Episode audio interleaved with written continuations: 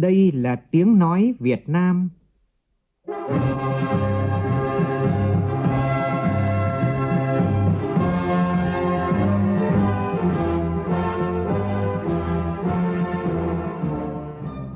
là tiếng nói Việt Nam,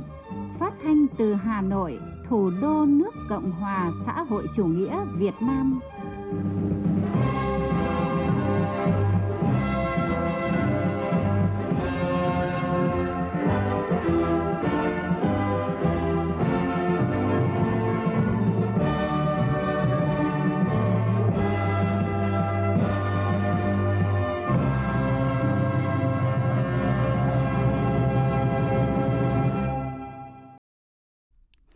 Biên tập viên Duy Quyền xin kính chào quý vị và các bạn. Mời quý vị và các bạn nghe chương trình Thời sự trưa của Đài Tiếng Nói Việt Nam với những nội dung chính sau đây.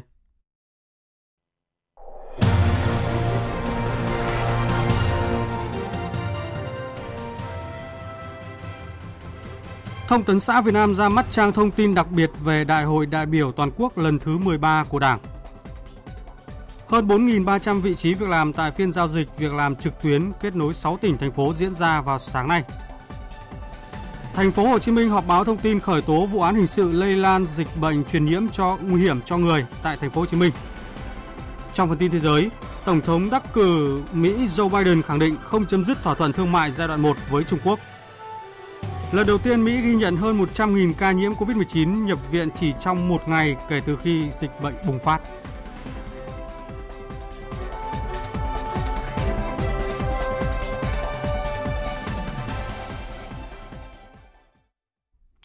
Bây giờ là tin chi tiết. Thưa quý vị và các bạn, sáng nay Ủy viên Bộ Chính trị, Phó Thủ tướng Thường trực Chính phủ Trương Hòa Bình dẫn đầu đoàn đại biểu dự Đại hội đại biểu toàn quốc các dân tộc thiểu số Việt Nam lần thứ hai đã dâng hương tưởng niệm các vua hùng tại khu di tích lịch sử quốc gia đặc biệt Đền Hùng, Việt Trì, Phú Thọ. Tại định điện Kính Thiên trên đỉnh núi Nghĩa Lĩnh, đoàn đại biểu đã dâng hương, hoa, lễ vật tưởng niệm các vua hùng, cầu cho xã Tắc Thịnh Vượng, quốc thái dân an, bách gia chăm họ, vạn đại trường tồn. Toàn dân tộc Việt Nam nói chung và các dân tộc thiểu số Việt Nam nói riêng nguyện một lòng cùng nhau đoàn kết, phát huy sức mạnh của cả dân tộc để xây dựng Tổ quốc Việt Nam vững mạnh, hùng cường, tiếp tục đẩy mạnh công cuộc đổi mới, đưa đất nước hội nhập và phát triển vì mục tiêu dân giàu, nước mạnh, xã hội công bằng, dân chủ, văn minh. Cũng sáng nay, đoàn đại biểu dự Đại hội đại biểu toàn quốc các dân tộc thiểu số Việt Nam lần thứ hai năm 2020 do Ủy viên Bộ Chính trị, Phó Chủ tịch Thường trực Quốc hội Tòng Thị Phóng dẫn đầu đã vào lăng viếng Chủ tịch Hồ Chí Minh và dâng hương tưởng niệm các anh hùng liệt sĩ tại đài tưởng niệm anh hùng liệt sĩ đường Bắc Sơn, Hà Nội. Tin của phóng viên Phương Thoa vòng hoa của đoàn đại biểu về dự Đại hội đại biểu toàn quốc các dân tộc thiểu số Việt Nam lần thứ hai mang dòng chữ Đời đời nhớ ơn Chủ tịch Hồ Chí Minh vĩ đại. Với lòng biết ơn vô hạn, đoàn đại biểu đã thành kính tưởng nhớ công lao to lớn của Chủ tịch Hồ Chí Minh, lãnh tụ vĩ đại, người thầy kính yêu của Đảng và dân tộc ta, người đã hy sinh cả cuộc đời cho sự nghiệp đấu tranh giải phóng dân tộc, thống nhất đất nước, xây dựng Tổ quốc Việt Nam độc lập, thống nhất, dưới lá cờ vẻ vang của Đảng, các dân tộc bình đẳng đoàn kết, tôn trọng, giúp đỡ nhau, phát huy nội lực cùng phát triển với đất nước. Trước đó, đoàn đại biểu về dự Đại hội đại biểu toàn quốc các dân tộc thiểu số Việt Nam đã đặt vòng hoa và dân hương tại đài tưởng niệm các anh hùng liệt sĩ Bắc Sơn, tưởng nhớ những người con ưu tú của dân tộc đã anh dũng hy sinh vì độc lập tự do của Tổ quốc. Vòng hoa của đoàn mang dòng chữ Đời đời nhớ ơn các anh hùng liệt sĩ, Phó Chủ tịch Quốc hội Tòng Thị Phóng, trưởng đoàn kính cáo trước anh linh các anh hùng liệt sĩ. Hôm nay, 1.600 đại biểu là các người con ưu tú của các dân tộc thiểu số ở khắp mọi miền Tổ quốc, đại diện cho hơn 14 triệu đồng bào dân tộc thiểu số cả nước, hội tụ về thủ đô Hà Nội nghìn năm văn hiến, dự đại hội đại biểu toàn quốc các dân tộc thiểu số lần thứ hai năm 2020 về báo công với Đảng, với Bác. Đồng bào các dân tộc thiểu số nguyện một lòng sắt son theo Đảng quyết tâm thực hiện tốt lời dạy của Bác Hồ muôn vàn kính yêu. Đồng bào Kinh hay Thổ, Mường hay Mán, Gia Lai hay Ê Đê, Xê Đăng hay Ba Na và các dân tộc thiểu số khác đều là con cháu Việt Nam, đều là anh em ruột thịt. Chúng ta sống chết có nhau, sướng khổ cùng nhau, no đói giúp nhau. Sông có thể cạn, núi có thể mòn, nhưng lòng đoàn kết của chúng ta không bao giờ giảm bớt. Sáng nay tại Hà Nội, Nhà xuất bản Chính trị Quốc gia Sự thật phối hợp với Ban tuyên giáo Trung ương, Học viện Chính trị Quốc gia Hồ Chí Minh, Hội đồng Lý luận Trung ương tổ chức hội thảo khoa học quốc gia với chủ đề Sách lý luận chính trị với sự nghiệp xây dựng và bảo vệ Tổ quốc. Dự hội thảo có Ủy viên Bộ Chính trị, Bí thư Trung ương Đảng, trưởng Ban tuyên giáo Trung ương Võ Văn Thưởng, Bí thư Trung ương Đảng, Chủ tịch Hội đồng Lý luận Trung ương, Giám đốc Học viện Chính trị Quốc gia Hồ Chí Minh Nguyễn Xuân Thắng. Phóng viên Lại Hoa đưa tin.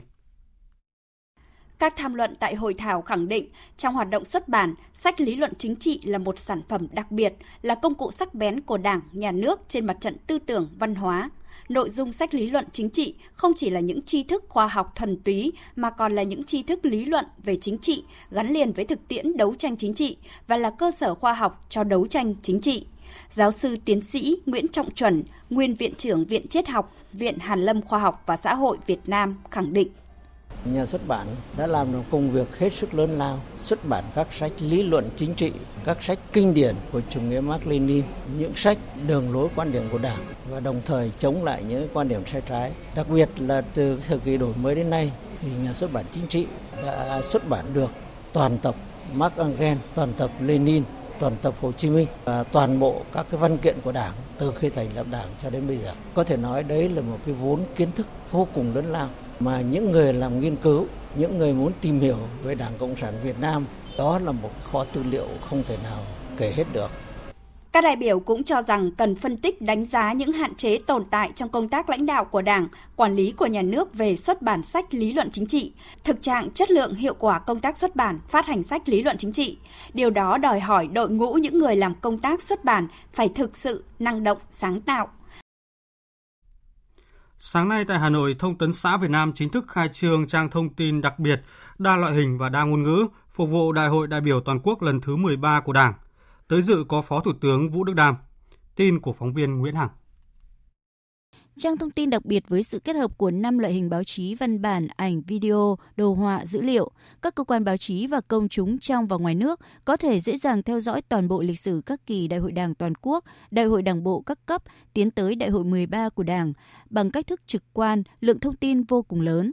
Các thông tin được sắp xếp logic, kết hợp giữa thông tin tư liệu và thông tin thời sự, thuận tiện cho tiếp cận và tra cứu. Website có 6 phiên bản ngôn ngữ gồm Việt, Anh, Pháp, Nga, Tây Ban Nha và Hoa.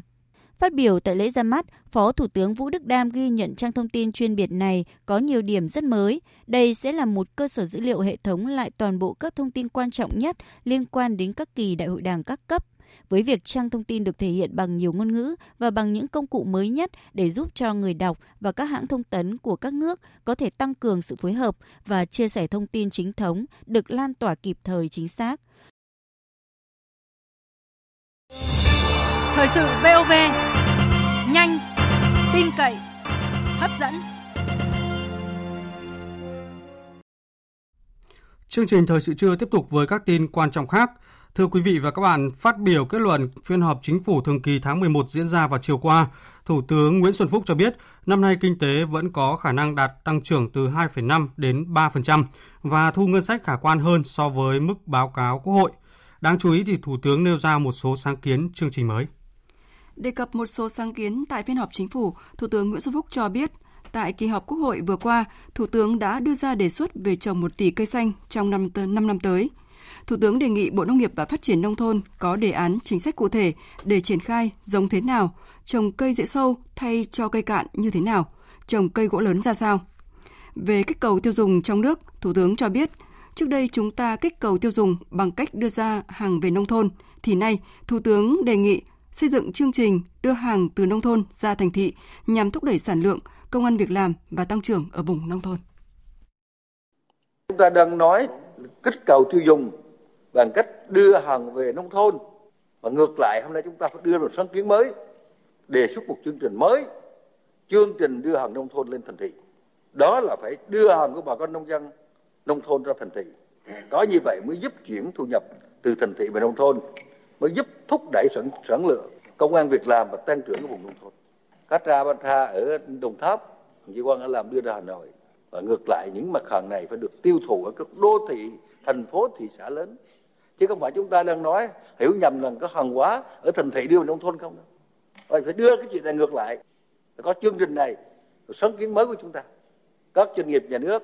các hợp tác xã các liên hiệp hợp tác xã các tổ chức tư thương cá nhân các hiệp hội phải tổ chức cái việc chương trình đưa hàng nông thôn lên thành thị. Kích cầu tiêu dùng trăm triệu dân hơn Sáng nay tại Yên Bái, Bộ Nông nghiệp và Phát triển Nông thôn phối hợp với Ủy ban dân tỉnh Yên Bái tổ chức hội nghị tổng kết xây dựng nông thôn mới vùng đặc biệt khó khăn giai đoạn 2016-2020, định hướng giai đoạn 2021-2025.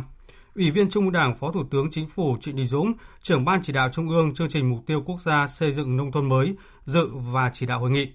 Đại diện các ban bộ ngành, đại diện các tổ chức quốc tế cùng đại biểu đại diện cho 47 tỉnh thành phố có xã, thôn, bản, ấp đặc biệt khó khăn trên cả nước. Tin của phóng viên Đinh Tuấn. Được sự quan tâm chỉ đạo và ưu tiên nguồn lực hỗ trợ của Đảng, Nhà nước, sự quyết tâm của hệ thống chính trị và nỗ lực vươn lên của người dân, kết quả xây dựng nông thôn mới của các địa phương vùng đặc biệt khó khăn trên cả nước giai đoạn 2016-2020 đã có nhiều khởi sắc. Đến nay, đã có 315 trong tổng số 2.430 xã đặc biệt khó khăn, xã an toàn khu thuộc chương trình 135 và xã đặc biệt khó khăn vùng bãi ngang ven biển và hải đảo đạt chuẩn nông thôn mới. Ước đến hết năm nay, có khoảng 25% thôn bản được công nhận đạt chuẩn nông thôn mới. Tổng nguồn lực huy động đầu tư xây dựng nông thôn mới trên địa bàn đặc biệt khó khăn trong giai đoạn 2016-2020 khoảng gần 800.000 tỷ đồng. Chương trình xây dựng nông thôn mới đã góp phần giảm tỷ lệ hộ nghèo cả nước giai đoạn 2016-2020 đạt bình quân 1,55% mỗi năm. Thu nhập bình quân hộ nghèo khu vực nông thôn đến cuối năm 2018 tăng khoảng 1,4 lần, dự kiến đến cuối năm nay tăng khoảng 1,6 lần so với năm 2015.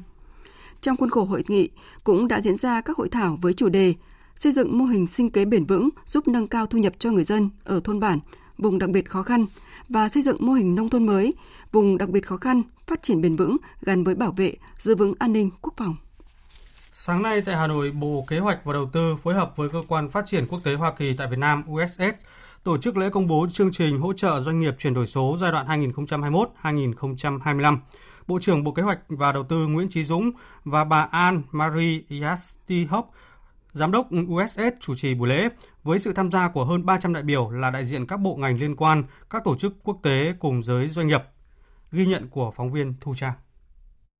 Ngày 3 tháng 6 năm 2020, Thủ tướng Chính phủ ban hành quyết định 749 phê duyệt chương trình chuyển đổi số quốc gia đến năm 2025, định hướng đến năm 2030 với nhiều hoạt động nhằm thúc đẩy tiến trình chuyển đổi số. Chương trình hỗ trợ doanh nghiệp chuyển đổi số giai đoạn từ năm 2021 đến năm 2025 là một trong những sự kiện triển khai quyết định này. Bộ trưởng Bộ Kế hoạch và Đầu tư Nguyễn Chí Dũng nêu rõ. Mục tiêu đó là 100% doanh nghiệp được nâng cao nhận thức về chuyển đổi số. Thứ hai là tối thiểu có 100.000 doanh nghiệp được nhận các hỗ trợ từ chương trình như là sử dụng các công cụ để tự đánh giá mức độ sẵn sàng chuyển đổi số, hỗ trợ đào tạo, tư vấn, kết nối các giải pháp tối thiểu 100 doanh nghiệp được ờ, hỗ trợ thành công điển hình trong chuyển đổi số. Thiết lập được cái mạng lưới chuyên gia gồm tối thiểu 100 tổ chức cá nhân tư vấn cung cấp các giải pháp để thúc đẩy chuyển đổi số. Chuyển đổi số là xu hướng tất yếu để doanh nghiệp phục hồi tăng trưởng sau đại dịch và tăng tốc bứt phá trong cách mạng công nghiệp lần thứ tư. USS đã và đang hỗ trợ cho các doanh nghiệp nhiều quốc gia thực hiện quá trình này, trong đó điển hình là Việt Nam – Thông qua dự án Link SME, USS sẽ hỗ trợ doanh nghiệp Việt trong nhiều công đoạn. Bà Anna Marie Yatisok, Giám đốc Cơ quan Phát triển Quốc tế Hoa Kỳ tại Việt Nam USS cho rằng USS sẽ phối hợp với Bộ Kế hoạch và Đầu tư hỗ trợ 10.000 doanh nghiệp qua 3 giai đoạn. Giai đoạn đầu tiên là giai đoạn tiền chuyển đổi số. Giai đoạn thứ hai là xác định những công cụ hiệu quả nhất để tăng năng suất. Giai đoạn thứ ba là sáp nhập hài hòa các hệ thống để có thể tiếp tục tăng năng suất. Trong khuôn khổ lễ công bố chương trình, ban tổ chức nhận được sự cam kết đồng hành của Sở Kế hoạch và Đầu tư thành phố Hà Nội, Hiệp hội Phần mềm và Dịch vụ Công nghệ Thông tin Việt Nam Vinasa, Hội Tự động hóa Việt Nam và các đơn vị cung cấp giải pháp công nghệ số như Facebook, Misa, CMC, FSI. Sáng nay diễn ra phiên giao dịch việc làm trực tuyến kết nối 6 tỉnh, thành phố gồm Hà Nội, Bắc Ninh, Bắc Giang, Hải Dương, Vĩnh Phúc và Thái Nguyên. Phiên giao dịch việc làm do Trung tâm Dịch vụ Việc làm 6 tỉnh, thành phố tổ chức nhằm tạo sự lưu thông giữa thị trường lao động các địa phương, mở rộng cơ hội việc làm cho người lao động, nhất là lao động thất nghiệp tiếp cận được thông tin học nghề, tìm được việc làm phù hợp với khả năng của bản thân, đồng thời là cơ hội tiếp cận nguồn lực cho các doanh nghiệp. Phóng viên Hà Nam thông tin. Phiên giao dịch việc làm online kết nối 6 tỉnh, thành phố gồm Hà Nội, Bắc Ninh, Bắc Giang, Hải Dương, Vĩnh Phúc và Thái Nguyên, thu hút 86 doanh nghiệp tham gia tuyển dụng hơn 4.300 vị trí việc làm. Trong đó tại sàn giao dịch việc làm Hà Nội có sự tham gia của 27 doanh nghiệp với nhu cầu tuyển dụng tập trung chủ yếu ở các ngành nghề như hành chính nhân sự, nhân viên kinh doanh, bán hàng, kế toán. Còn 59 doanh nghiệp tham gia phiên giao dịch việc làm tại các tỉnh Bắc Ninh, Hải Dương, Thái Nguyên, Bắc Giang và Vĩnh Phúc, tập trung tuyển dụng lao động ở các ngành nghề như nhân viên kỹ thuật, nhân viên kinh doanh, công nhân sản xuất cơ khí, xây dựng với mức lương trung bình từ 5 đến 20 triệu đồng mỗi người mỗi tháng. Đây là cơ hội để người lao động tìm được việc làm phù hợp với khả năng, ổn định thu nhập và có thể gắn bó lâu dài với doanh nghiệp, cơ sở sản xuất kinh doanh. Ông Bùi Xuân Tiến, trưởng phòng thông tin thị trường lao động, Trung tâm Dịch vụ Việc làm Hà Nội cho biết. Trong ờ, giai đoạn này thì ờ, công tác tổ chức kết nối online được đánh giá rất là cao, nhất là doanh nghiệp và người lao động ờ, hạn chế cái việc tiếp xúc trực tiếp và tránh cái việc tụ tập đông người. Đối với sàn giao dịch việc làm Hà Nội thì cũng có một cái đặc thù riêng đó là có hệ thống sàn giao làm vệ tinh 13 điểm sàn. Người lao động nó không phải tập trung với hết sàn chính ở tại 200 dòng kính mà ở các đầu cầu các điểm sàn này người lao động có thể tiếp cận các cái thông tin các vị trí vào trường đó và thông qua cái hệ thống phỏng vấn online được tiếp xúc và phỏng vấn trực tiếp với cả nhà tuyển dụng. Như vậy là cái việc đảm bảo giãn cách xã hội rất là phù hợp, giảm tải chi phí cho xã hội. Sáng mai tại thành phố Nam Định, tỉnh Nam Định, công ty cổ phần dược phẩm Nam Hà tổ chức lễ kỷ niệm 60 năm thành lập và đón nhận huân chương lao động hạng nhì. Tin của phóng viên Mai Hồng. Sau 60 năm hoạt động, công ty cổ phần Dược Nam Hà đã khẳng định vị thế hàng đầu và tạo ra một bản sắc riêng biệt trong ngành dược phẩm Việt Nam – Hiện công ty đã sản xuất trên 100 sản phẩm thuốc tân dược và đông dược được phép lưu hành trên toàn quốc với nhiều dạng bảo trì khác nhau. Không chỉ thành công tại thị trường trong nước, Dược Nam Hà là một trong số ít doanh nghiệp Việt Nam được mở rộng thị trường sản phẩm ra quốc tế. Hiện các sản phẩm mang thương hiệu Nam Hà Phạc Ma đã được xuất khẩu sang các nước như là Liên bang Nga, Campuchia, Philippines, Bangladesh, Myanmar và một số nước ở châu Phi.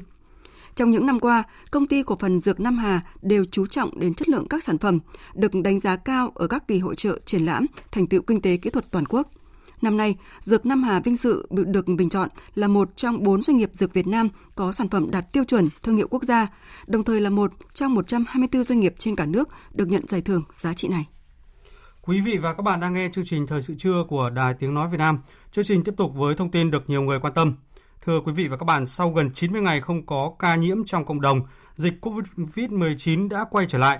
Và điều đáng nói là ca bệnh xuất phát từ nguồn lây khu cách ly là do việc cách ly không an toàn thì sự thiếu ý thức của một vài cá nhân. Từ một lỗ hổng nhỏ để giờ đây, lực lượng chức năng đang phải rốt ráo, chạy đua từng phút, từng giờ, tập trung truy vết để ngăn chặn sự lây lan trước khi COVID-19 có nguy cơ xâm nhập vào những điểm trọng yếu như là bệnh viện, trường học, Kim Dung, phóng viên Đài Tiếng nói Việt Nam thường trú tại thành phố Hồ Chí Minh phản ánh. Khu cách ly của Vietnam Airlines tại quận Tân Bình, thành phố Hồ Chí Minh đã được ngành y tế thẩm định và Ủy ban nhân dân thành phố Hồ Chí Minh phê duyệt trở thành khu cách ly tập trung cho những chuyến bay thương mại, chuyến bay cứu trợ về. Sở Y tế cũng giao cho Trung tâm Y tế quận quản lý trên địa bàn. Theo quy định trong khu này, Tổ bay mỗi chuyến bay khác nhau đều được cách ly theo một khu vực riêng. Người được cách ly phải tuân thủ quy định cách ly và cũng phải ký bản cam kết thực hiện đúng các quy định này. Thế nhưng, bệnh nhân 1342 đã tự ý di chuyển từ khu cách ly này qua khu vực khác đến gặp bệnh nhân 1325 chuyến bay từ Rumani và đã bị lây nhiễm. Hành vi vi phạm này không có ai kiểm tra, giám sát, nhắc nhở cho đến khi kết quả xét nghiệm của 8 tiếp viên từ Romania trở về dương tính với SARS-CoV-2.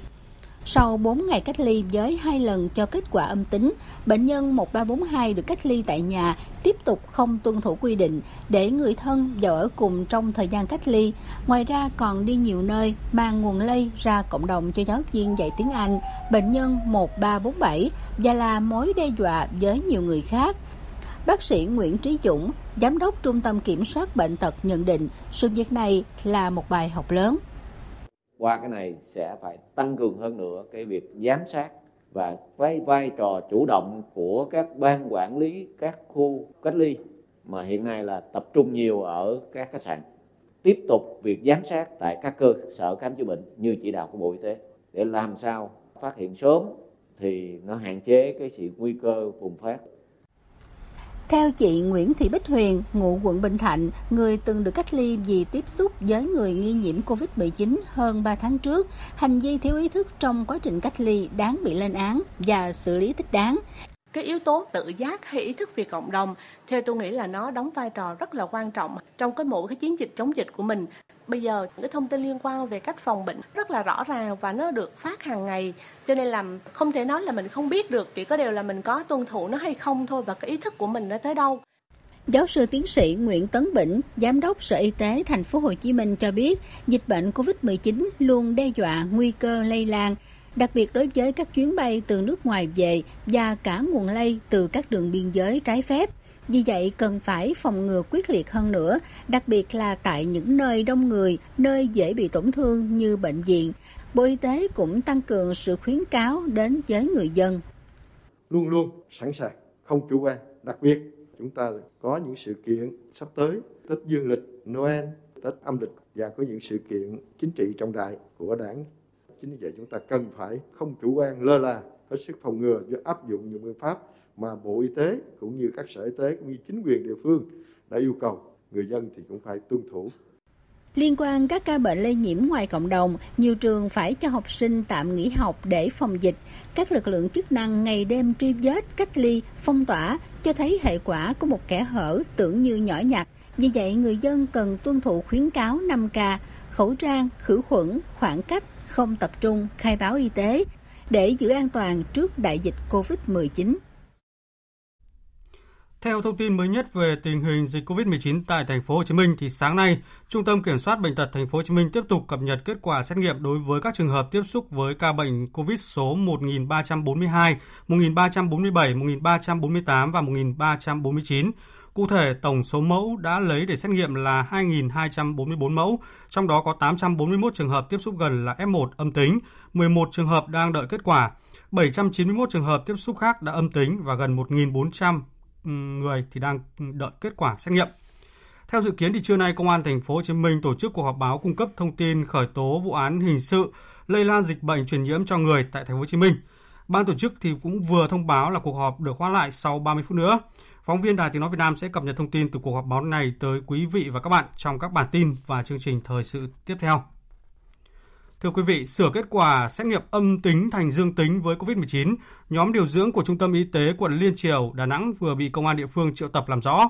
Ông Lê Văn Sĩ, Giám đốc Trung tâm Y tế quận Liên Triều cho biết, thông tin phát tán trên mạng về trường hợp dương tính với COVID-19 ở Liên Triều là giả mạo. Nhóm học viên sửa kết quả và trêu chọc nhau trong nhóm Zalo riêng. Thế nhưng sau đó thì tờ kết quả xét nghiệm chỉnh sửa đó đã bị đưa lên mạng xã hội khiến dư luận hoang mang.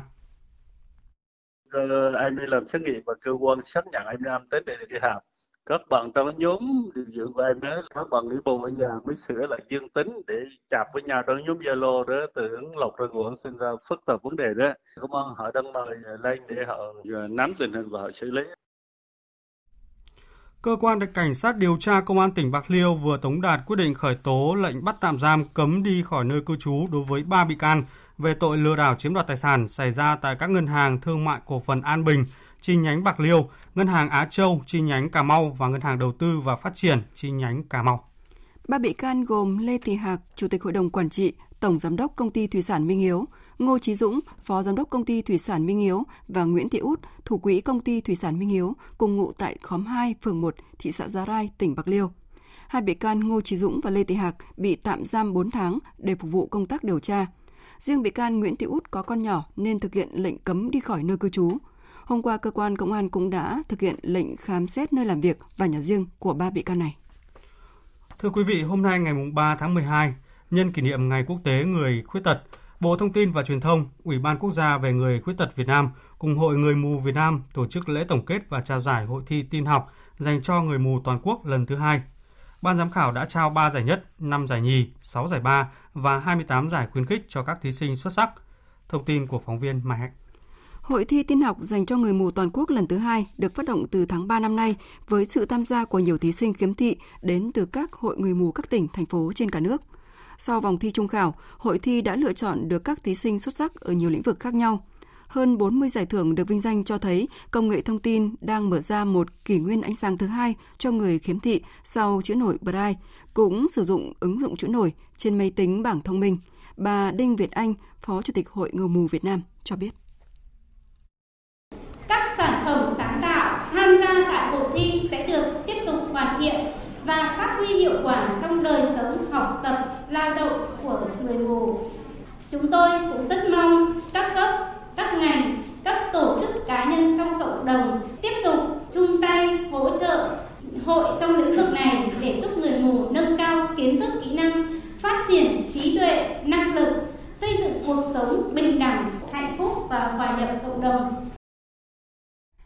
Các sản phẩm phần mềm sáng tạo trong hội thi tin học dành cho người mù toàn quốc lần thứ hai sẽ được Cục Tin học hóa Bộ Thông tin và Truyền thông, Trung tâm Hướng nghiệp và Công nghệ trợ giúp cho người mù sao mai, tiếp tục hỗ trợ giúp người khiếm thị Việt Nam có thêm nhiều cơ hội ứng dụng công nghệ thông tin trong thời gian tới.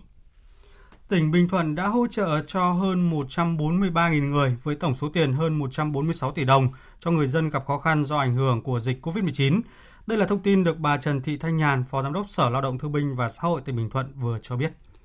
Đây là những người thuộc nhóm đối tượng người có công với cách mạng và thân nhân người có công với cách mạng, đối tượng bảo trợ xã hội đang trợ đang hưởng trợ cấp ưu đãi hàng tháng, hộ nghèo, hộ cận nghèo, người lao động tạm hoãn thực hiện hợp đồng lao động hoặc nghỉ việc không hưởng lương, hộ kinh doanh.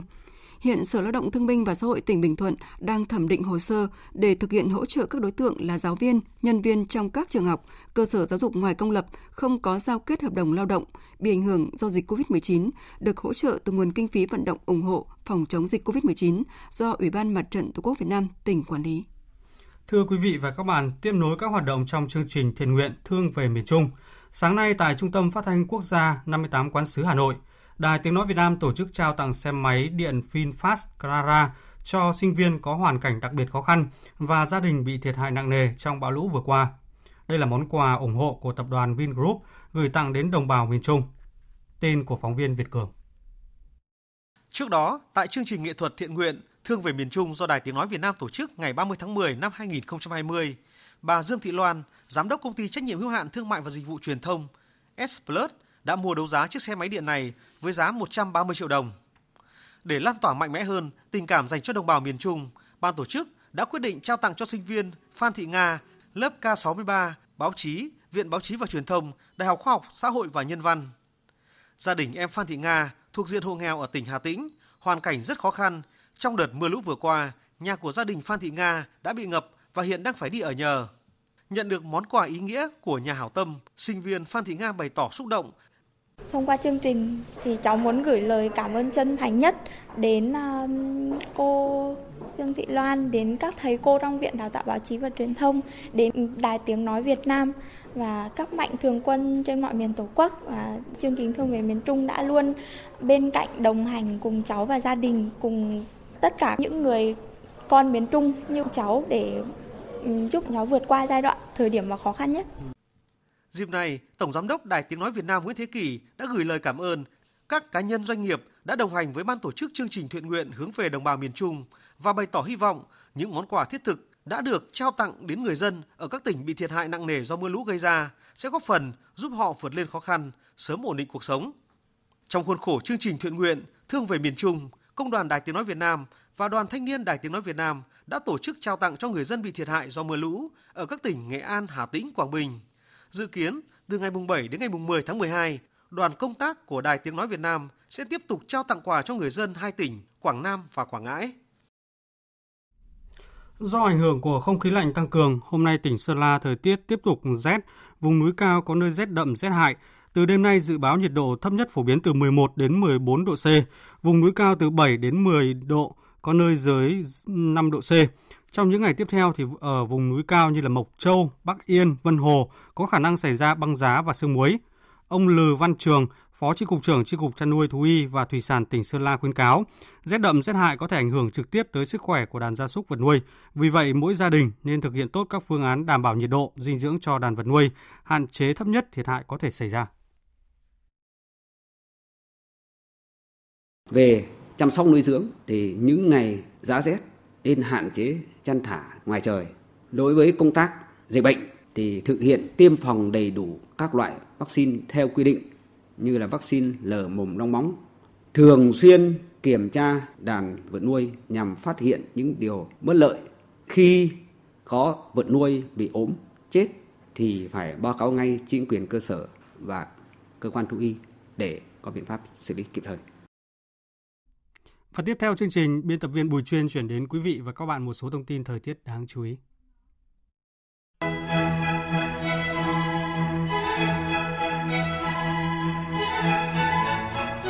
Do ảnh hưởng của không khí lạnh tăng cường từ đêm nay đến hết đêm chủ nhật, nhiệt độ thấp nhất ở khu vực Bắc Bộ và các tỉnh từ Thanh Hóa đến Hà Tĩnh phổ biến từ 11 đến 14 độ, vùng núi từ 7 đến 10 độ, vùng núi cao dưới 5 độ, trời rét cóng. Trong các ngày mùng 5 và mùng 6 tháng 12, tức thứ Bảy và Chủ nhật tuần này, cảnh báo vùng núi cao như là Pha Đin, Mẫu Sơn, Phan Xipang có khả năng xảy ra đợt băng giá và sương muối đầu tiên của mùa đông năm nay. Không khí lạnh tăng cường cũng gây mưa cho khu vực Trung Bộ hôm nay. Dù là mưa lượng nhỏ, nhưng người dân vẫn cần cảnh giác với hiện tượng sạt lở đất. Tây Nguyên cũng đề phòng sạt lở đất sau nhiều ngày mưa lớn. Ngoài ra lưu ý lũ trên sông Krông Anna của tỉnh Đắk Lắk lên trưa và chiều nay ở mức báo động khẩn cấp trên báo động 3 khoảng 60 cm. Ngập lụt sẽ tiếp diễn ở vùng trũng thấp và ven sông. Trên biển ở vịnh Bắc Bộ có gió đông bắc mạnh cấp 6 cấp 7 giật cấp 8 biển động mạnh, sóng biển cao từ 2 đến 3 mét. Khu vực Bắc Biển Đông bao gồm cả vùng biển quần đảo Hoàng Sa có gió đông bắc mạnh cấp 7, giật cấp 9, biển động mạnh.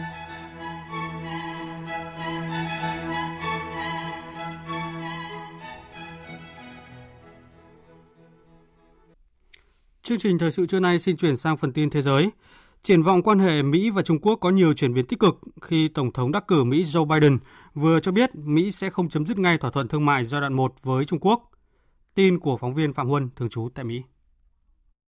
Trong cuộc phỏng vấn với tờ Thời báo New York ngày 2 tháng 12, ông Biden cho biết ông sẽ không chấm dứt ngay thỏa thuận này hoặc có các bước gỡ bỏ thuế nhập khẩu đối với hàng hóa Trung Quốc. Ông Biden nhấn mạnh ông sẽ tiếp tục theo đuổi các chính sách nhắm tới các hoạt động lạm dụng của Trung Quốc như đánh cắp sở hữu trí tuệ, bán phá giá và trợ giá trái phép cho các công ty nước này, cũng như bắt buộc các công ty Mỹ phải chuyển giao công nghệ cho các đối tác Trung Quốc.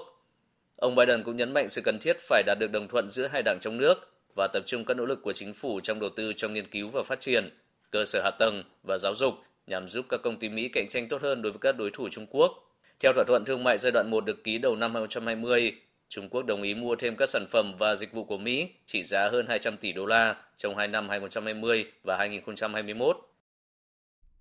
Về đàm phán thương mại hậu Brexit, các quan chức ngoại giao Liên minh châu Âu vừa khẳng định khối này chấp nhận việc không có thỏa thuận hậu Brexit với Anh, còn hơn là vội vã ký một thỏa thuận có hại, bất chấp việc chỉ còn chưa đến một tháng nữa là kết thúc thời kỳ quá độ Brexit. Phóng viên Quang Dũng, thường trú Đài Tiếng Nói Việt Nam tại Pháp, theo dõi khu vực Tây Âu, đưa tin. Trưởng đoàn đàm phán của Liên minh châu Âu ông Michel Barnier cho biết mâu thuẫn giữa hai bên vẫn chưa được tháo gỡ trong các lĩnh vực quan trọng nhất là nghề cá và cơ chế thiết lập các tiêu chuẩn để cạnh tranh thương mại công bằng. Tuy nhiên cũng đã có một số dấu hiệu về việc phía Anh đưa ra nhượng bộ. Cụ thể, trong lĩnh vực nghề cá, ông Michel Barnier cho biết phía Anh đã hạ thấp đòi hỏi, chỉ yêu cầu lấy lại 60% sản lượng đánh bắt cá trong các vùng biển của mình thay vì yêu cầu 80% như trước kia. Tuy nhiên, đề xuất mới này từ phía Anh vẫn là quá cao so với Liên minh châu Âu, bởi khối này chỉ muốn trao lại thêm từ 15 đến 18% sản lượng đánh bắt hàng năm lại cho phía Anh. Ngoài ra, hai bên cũng tiếp tục tranh cãi về yêu cầu từ phía Anh rằng mỗi năm Anh và Liên minh châu sẽ phải đàm phán lại về cách phân chia sản lượng đánh bắt. Trong khi đó, Thủ tướng Anh Boris Johnson cho biết chính phủ Anh tiếp tục cam kết nỗ lực hết sức để có một thỏa thuận với Liên minh châu Âu, nhưng cảnh báo phía Liên minh châu Âu không thể vượt qua giới hạn mà phía Anh đặt ra. On Brexit and, and where we are with the negotiations, well, với các đàm phán Brexit đang diễn ra, chúng tôi tuyệt đối cam kết nỗ lực để đạt được thỏa thuận nếu có thể. Tôi nghĩ là châu Âu biết rõ giới hạn của phía Anh và điều gì đã khiến người Anh bỏ phiếu lựa chọn Brexit vào tháng 6 năm 2016. Người dân Anh muốn lấy lại quyền kiểm soát để đảm bảo rằng Vương quốc Anh có thể tự đưa ra các điều luật của mình, tự phát triển nghề cá của mình và nhiều điều khác. Về tình hình dịch COVID-19 thì dịch vẫn diễn biến phức tạp trên thế giới. Đáng chú ý, Mỹ tiếp tục là tâm điểm của thế giới khi lần đầu tiên ghi nhận hơn 100.000 ca nhiễm COVID-19 nhập viện chỉ trong một ngày. Các chuyên gia dịch tễ và các bác sĩ nước này dự báo việc người dân đi lại nhiều những tuần sắp tới trong dịp nghỉ lễ Giáng sinh và năm mới sẽ khiến virus lây lan nhanh và khó kiểm soát. Tại Australia thì Thủ tướng Scott Morrison hôm nay cho biết nước này có thể phải đóng cửa biên giới một thời gian để đảm bảo việc kiểm soát tốt nhất dịch COVID-19. Trong khi đó, thì chính phủ Đức quyết định gia hạn các biện pháp bán phong tỏa tại nước này đến ít nhất là ngày 10 tháng 1 năm sau do làn sóng dịch COVID-19 thứ hai tại nước này chưa có dấu hiệu suy giảm. Phóng viên Quang Dũng tiếp tục thông tin.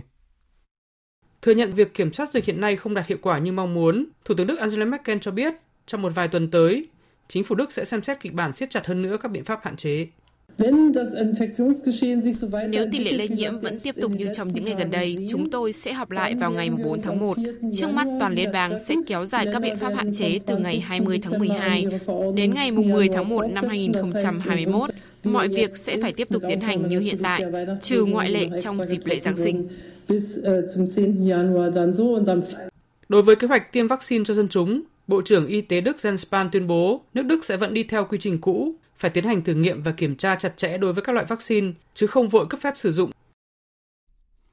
Hiện nay, các cơ quan quản lý dược phẩm của Mỹ và Liên minh châu Âu EU cũng đang sàng lọc dữ liệu thử nghiệm vaccine Pfizer, dự kiến sẽ đưa ra quyết định trong tháng này. Giám đốc điều hành của hãng dược phẩm Mỹ Pfizer, ông Albert Bola, khẳng định sẽ cung cấp đủ số lượng vaccine ngừa COVID-19 đáp ứng nhu cầu của toàn cầu để chống lại đại dịch COVID-19.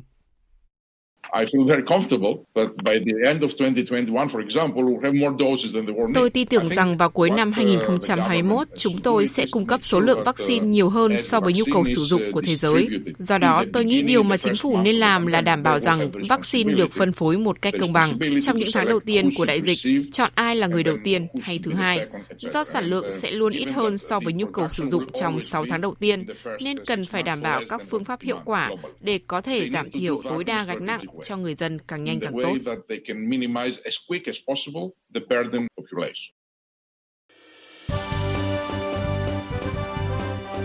Thời sự tiếng nói Việt Nam Thông tin nhanh Bình luận sâu Tương tác đa chiều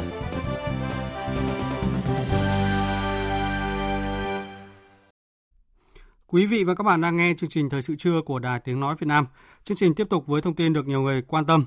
Thưa quý vị, Ban Thường vụ Thành ủy Hải Phòng vừa có ý kiến đồng ý về chủ trương xây dựng đề án thành lập thành phố thuộc thành phố Hải Phòng tại huyện Thủy Nguyên. Lãnh đạo thành phố Hải Phòng cho rằng việc thành lập đơn vị hành chính đô thị tại huyện Thủy Nguyên là yêu cầu khách quan và cấp thiết. Một số địa phương khác cũng đang manh nha xây dựng đề án thành phố trong thành phố.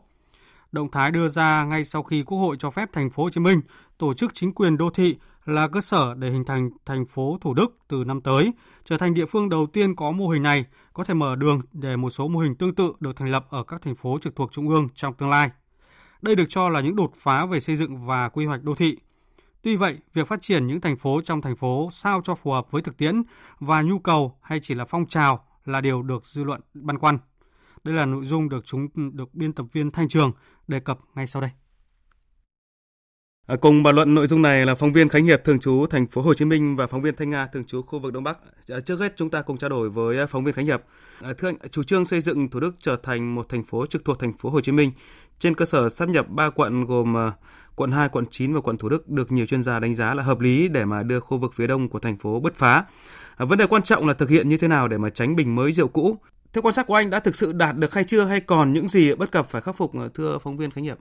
Như anh và quý vị đã đều biết thì à, vừa qua cái việc đặt tên như thế nào cho cái thành phố Thủ Đức trong tương lai cũng đã tốn rất nhiều giấy mực. Nhưng mà khi mà chúng tôi đi trực tiếp hỏi những người dân ở các quận 2, 9 và Thủ Đức thì điều họ mong muốn là những gì rất thực tế chứ không phải là những cái tên mỹ miều. Đó là làm sao phải à, có giao thông hạ tầng phát triển, làm sao để không còn cảnh à, kẹt xe ngập nước và làm sao mà mọi thủ tục hành chính được nhanh gọn thông suốt, làm sao để việc ăn học khám chữa bệnh được thuận lợi. Để mong muốn những người dân à, thành hiện thực thì thành phố Hồ Chí Minh cần phải một quyết tâm một chính trị rất lớn và phải à, vận dụng tất cả những cái cơ chế chính sách và chính phủ đã cho như là nghị quyết 54 à, à, để áp đặt vào. Vâng. Hiện nay thì à, theo quan sát của chúng tôi thì thành phố Hồ Chí Minh vẫn đang chưa phát triển được cái cơ sở hạ tầng cũng như phục vụ người dân ở các cái quận ngoại thành được tốt như là kỳ vọng ạ. Vâng, cảm ơn phóng viên Khánh Hiệp với những thông tin vừa rồi. Ở tiếp theo chúng ta cùng đến với Hải Phòng qua phần trao đổi với phóng viên Thanh Ngạ. Chào chị Thanh Ngạ. Dạ vâng, xin chào Thanh Trường. Vâng, người dân và doanh nghiệp Thủy Nguyên phản ứng ra sao trước thông tin Ban Thường vụ Thành ủy Hải Phòng đồng ý về chủ trương xây dựng đề án thành lập thành phố thuộc thành phố Hải Phòng tại Thủy Nguyên trong cái giai đoạn sắp tới ạ?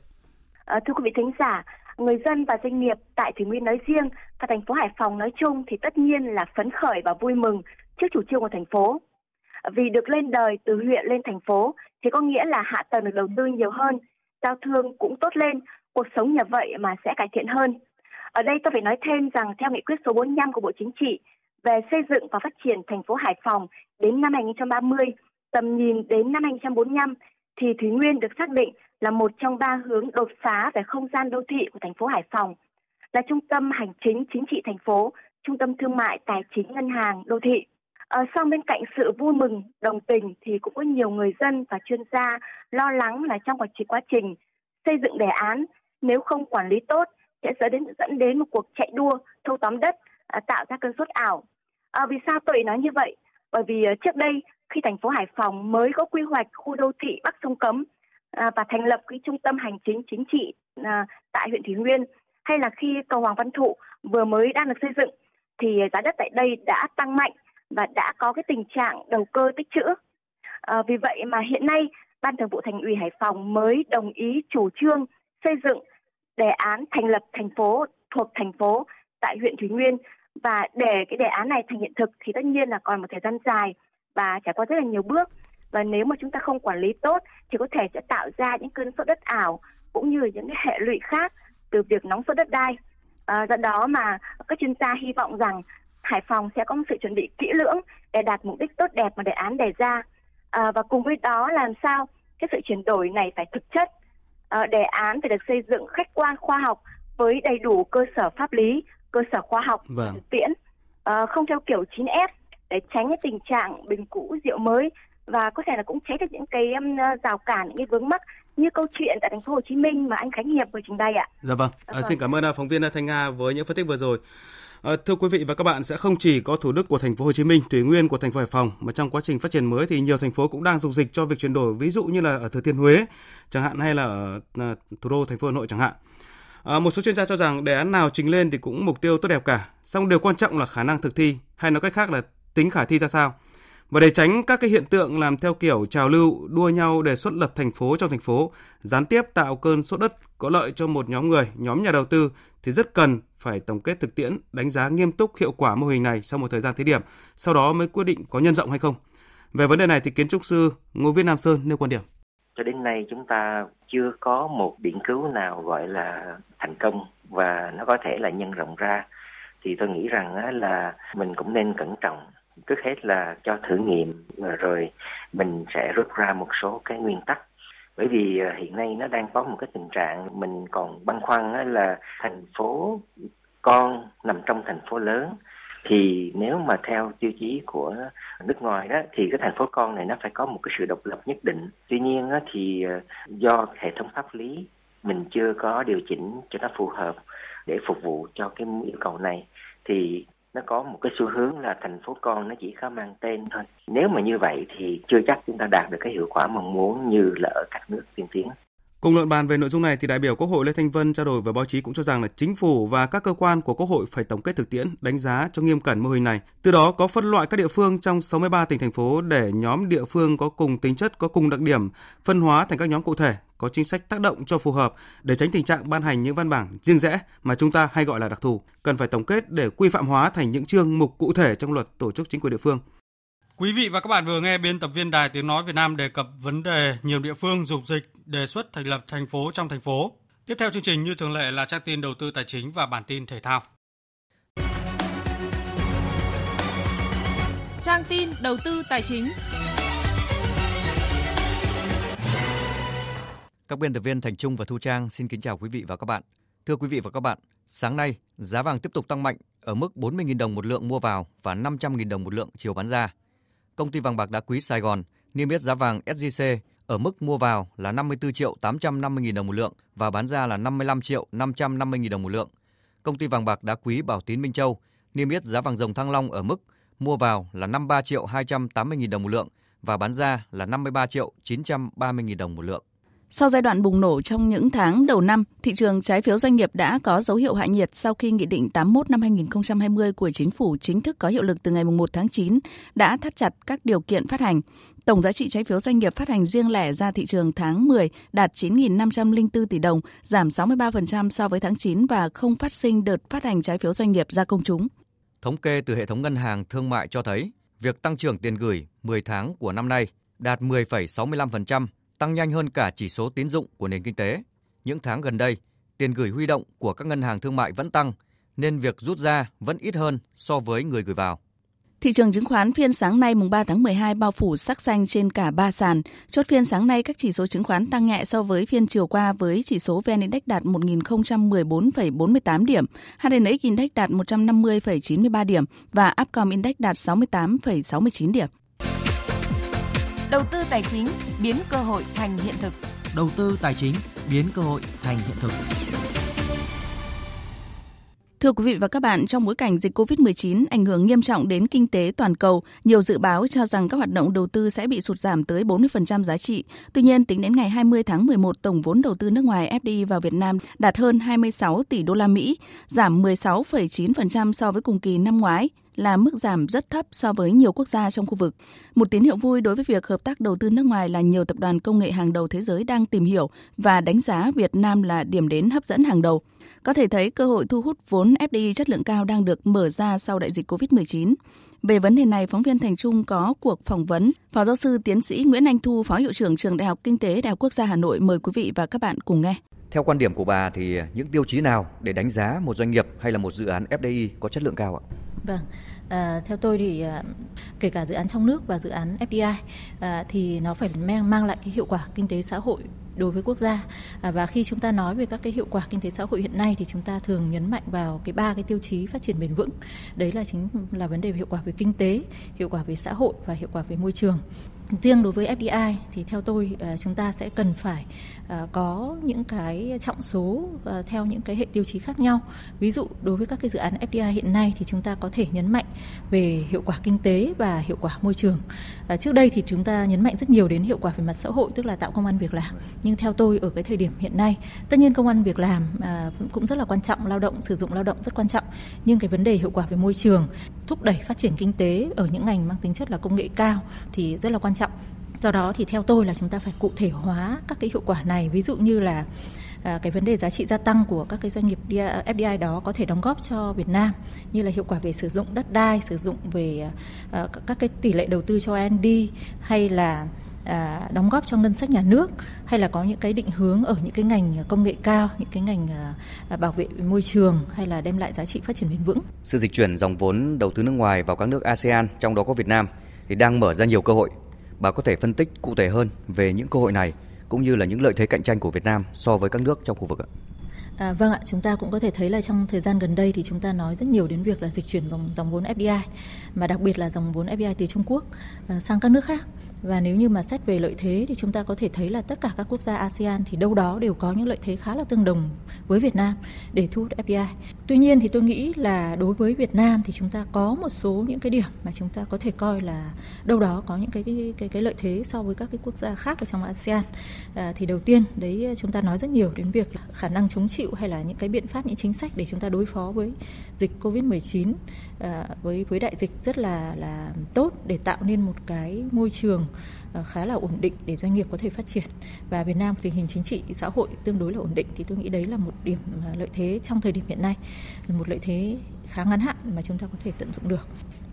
À, chính phủ Việt Nam thì đang đặt quyết tâm rất cao trong vấn đề cải cách thể chế và đo, coi đó là một cái khâu đột phá chiến lược. À, do đó là bản thân chúng ta có thể thông qua các hiệp định thương mại tự do À, để chúng ta cải cách thể chế. À, cùng với đó thì chúng ta cũng có nghị quyết 50 với các cái định hướng, nhiệm vụ và giải pháp để à, thu hút FDI rất là rõ ràng. Mà khi chúng ta cụ thể hóa được nghị quyết đó thì cũng là một cái cơ hội, một cái lợi thế của chúng ta để thu hút FDI. À, vâng, xin cảm ơn những phân tích ngắn gọn và xúc tích của Phó Giáo sư Tiến sĩ Nguyễn Anh Thu.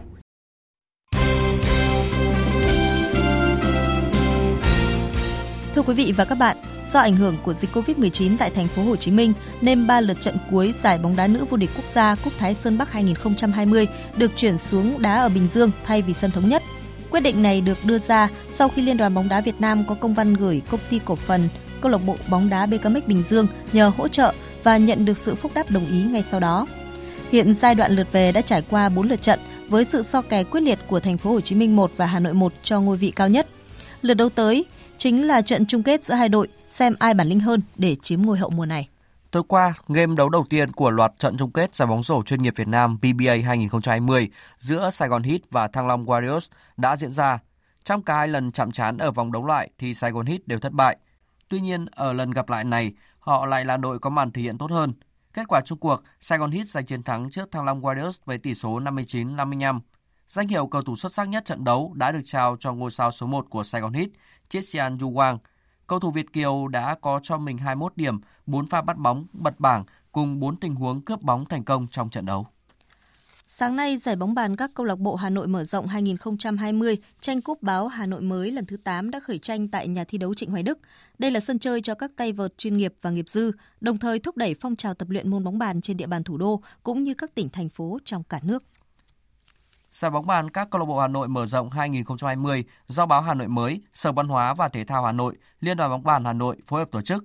Năm nay, số đội đăng ký tham dự giải ở nhiều nội dung thi đấu đã vượt xa kỳ vọng của ban tổ chức với 62 đơn vị, hơn 300 tay vợt chuyên nghiệp và nghiệp dư, tăng hơn so với mùa giải năm 2019 là 5 đơn vị, thi đấu ở 11 nội dung, trong đó có sự góp mặt của các tay vợt nổi tiếng như Phan Huy Hoàng, huy chương vàng đơn nam giải các đội mạnh toàn quốc 2020, Nguyễn Văn Ngọc, huy chương vàng đồng đội nam giải vô địch quốc gia 2020, Bùi Thế Nghĩa, huy chương vàng đơn nam giải các câu lạc bộ toàn quốc 2020. Ông Đặng Ngọc Hải, Phó Tổng thư ký Liên đoàn bóng bàn Hà Nội cho biết. Năm nay thì à, với cái số lượng vận động viên là đông hơn so với mọi năm. Thế thì riêng ở các nội dung à, đồng đội nam hạng à, B thì để đảm bảo thi đấu thì chúng tôi phải chia ra làm 12 bảng. Số lượng vận động viên đông, đồng thời cái nội dung thi đấu cũng nhiều. Thế thì tuy nhiên thì ban tổ chức chúng tôi cũng đã tính toán và cũng đã sắp xếp được cái lịch thi đấu ờ, một cách đó nó khoa học hơn. Và cũng chúng tôi cũng tăng cường các cái buổi thi đấu lên. Và thời gian thi đấu thì sẽ được đẩy sớm lên trước nửa tiếng. Với cái số lượng trận đấu thì chúng tôi dự kiến là khoảng hơn 500 trận đấu thì nó tăng hơn 100 trận so với mùa giải năm 2019. Thế thì tuy nhiên thì về cái ờ, góc độ về chuyên môn thì là ban tổ chức chúng tôi cũng hy vọng là cũng sẽ tổ chức ờ, đúng cái tiến độ thi đấu mà ban tổ chức đã đề ra. Điểm mới của giải năm nay đó là nội dung đơn nữ dưới 45 tuổi được mở rộng đối tượng so với các mùa giải trước. Trong đó, các vận động viên nữ đang tham gia thi đấu tại giải vô địch quốc gia, giải trẻ quốc gia và đang tập luyện tại các trung tâm thể dục thể thao, cơ quan, đơn vị đào tạo, huấn luyện vận động viên bóng bàn chuyên nghiệp đều được tham dự. Ông Nguyễn Hoàng Long, Tổng biên tập báo Hà Nội mới, trưởng ban tổ chức giải khẳng định. Chúng tôi hướng nhiều tới cái cổ vũ cái hoạt động thể thao phong trào ở các cấp các ngành ở cơ sở. Và chúng ta thấy rằng là cái giải này thì rõ ràng là nó ngày ngày càng mở rộng về cái quy mô mở rộng thêm là cái lực lượng chuyên nghiệp để chúng ta cũng có cái cọ sát có thể học được những cái miếng đánh hay những động tác đẹp của các vận động viên chuyên nghiệp. Cũng trong hôm nay, các vận động viên tham dự giải vô địch boxing quốc gia 2020 chính thức bước vào tranh tài. Đây cũng là cuộc tuyển chọn cuối cùng của năm để tìm ra những võ sĩ xuất sắc nhất của Việt Nam trong năm qua, đồng thời cũng là bước chuẩn bị lực lượng quan trọng bởi trong năm 2021, boxing Việt Nam sẽ có hai nhiệm vụ quan trọng là Olympic Tokyo dự kiến vào tháng 6 và SEA Games 31 tại Việt Nam vào tháng 11. Chia sẻ trước ngày tranh tài, huấn luyện viên Nguyễn Như Cường của đội boxing nữ Hà Nội cho biết. Boxing nữ Hà Nội luôn luôn là, là cái địa phương dẫn đầu trong toàn quốc. Chúng tôi cũng không tạo áp lực cho các em thì chúng tôi chỉ hy vọng là chúng ta cố gắng phấn đấu để tiếp tục giữ cờ nhất toàn đoàn của ờ, giải vòng vô địch quốc gia. Dạng sáng nay UEFA Champions League tiếp tục diễn ra loạt trận thứ 5 vòng bảng. Nhận thất bại 1-3 trước Paris Saint-Germain ngay trên sân nhà, Manchester United bất ngờ rơi vào thế khó. Ngay ở phút thứ 6, Neymar đã tung cú sút chéo góc, đánh bại thủ môn De Gea, mở tỷ số 1-0 cho đội khách Paris Saint-Germain. Phút thứ 32, Rashford dứt điểm, đưa bóng chạm chân Daniel Pereira đổi hướng đi vào lưới gỡ hòa cho MU. Sang hiệp 2, trong khi đội chủ nhà phải chơi bóng trong tình trạng thiếu người, khi Fred nhận thẻ vàng thứ hai rời sân thì Paris Saint-Germain kịp thời có thêm hai bàn thắng để ấn định tỷ số 3-1. Ở trận đấu cùng giờ, Leipzig vượt qua Istanbul Bakahesi với tỷ số 4-3 ở những giây cuối cùng. Với kết quả này, cục diện bảng H sẽ chỉ được định đoạt ở lượt trận cuối khi MU, Paris Saint-Germain và Leipzig đều đang có 9 điểm. Ở lượt trận cuối, Paris Saint-Germain được chơi trên sân nhà tiếp Istanbul Basaksehir, trong khi đó MU có chuyến làm khách cam go trước Leipzig.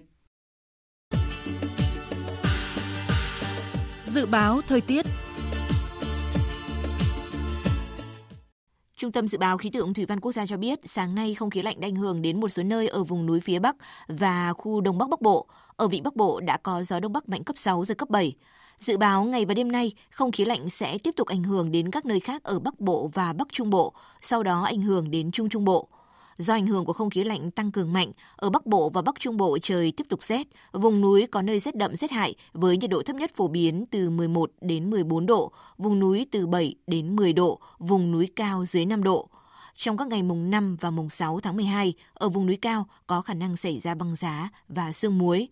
Ở Trung Bộ từ Hà Tĩnh đến Quảng Ngãi tiếp tục có mưa rào và rông. Và sau đây sẽ là phần dự báo chi tiết các khu vực chiều và đêm nay. Phía Tây Bắc Bộ nhiều mây có mưa nhỏ vài nơi, trời rét, có nơi rét đậm rét hại, nhiệt độ từ 13 đến 22 độ, vùng núi có nơi dưới 10 độ. Phía Đông Bắc Bộ nhiều mây có mưa nhỏ vài nơi, trời rét, vùng núi có nơi rét đậm rét hại, gió Đông Bắc cấp 3, vùng ven biển cấp 4 cấp 5, nhiệt độ từ 12 đến 22 độ, vùng núi từ 10 đến 12 độ, vùng núi cao có nơi dưới 10 độ. Các tỉnh từ Thanh Hóa đến Thừa Thiên Huế có mưa rào và rông rải rác, phía Bắc trời rét, nhiệt độ từ 14 đến 22 độ. Các tỉnh ven biển từ Đà Nẵng đến Bình Thuận, phía Bắc nhiều mây, có mưa rào và rông vài nơi, phía Nam có mưa rào và rông, nhiệt độ từ 21 đến 27 độ. Tây Nguyên chiều nắng, đêm có mưa rào và rông vài nơi, đêm trời rét, nhiệt độ từ 16 đến 26 độ. Nam Bộ chiều nắng, chiều tối và đêm có mưa rào và rông vài nơi, nhiệt độ từ 21 đến 32 độ. Khu vực Hà Nội có mưa vài nơi, trời rét, nhiệt độ từ 13 đến 22 độ. Tiếp theo là dự báo thời tiết biển, vịnh Bắc Bộ và vùng biển từ Quảng Trị đến Quảng Ngãi, từ Bình Định đến Ninh Thuận, từ Bình Thuận đến Cà Mau có mưa rào và rông vài nơi, tầm nhìn xa trên 10 km, gió Đông Bắc cấp 6 có lúc cấp 7, giật cấp 8, biển động mạnh. Vùng biển từ Cà Mau đến Kiên Giang và Vịnh Thái Lan có mưa rào và rông vài nơi, tầm nhìn xa trên 10 km, gió Đông Bắc cấp 4, cấp 5. Khu vực Bắc Biển Đông và khu vực quần đảo Hoàng Sa thuộc thành phố Đà Nẵng có mưa vài nơi, tầm nhìn xa trên 10 km, gió Đông Bắc cấp 7, giật cấp 9, biển động mạnh. Khu vực giữa Biển Đông có mưa rào và rông rải rác, tầm nhìn xa trên 10 km, giảm xuống từ 4 đến 10 km trong mưa, gió Đông Bắc cấp 6, có lúc cấp 7, giật cấp 8, biển động mạnh. Khu vực Nam Biển Đông và khu vực quần đảo Trường Sa thuộc tỉnh Khánh Hòa có mưa rào và rông rải rác. Trong cơn rông có khả năng xảy ra lốc xoáy và gió giật mạnh. Tầm nhìn xa trên 10 km, giảm xuống từ 4 đến 10 km trong mưa, gió Đông Bắc cấp 4, cấp 5, riêng phía Tây cấp 6 có lúc cấp 7, giật cấp 8, biển động mạnh. Những thông tin thời tiết vừa rồi đã kết thúc chương trình Thời sự trưa nay của Đài Tiếng Nói Việt Nam. Chương trình hôm nay do các biên tập viên Duy Quyền, Thu Hằng, Minh Châu, Hằng Nga tổ chức biên soạn và thực hiện cùng sự tham gia của kỹ thuật viên Nguyễn Hằng. Chịu trách nhiệm nội dung Nguyễn Vũ Duy. Cảm ơn quý vị đã quan tâm lắng nghe. Kính chào và hẹn gặp lại.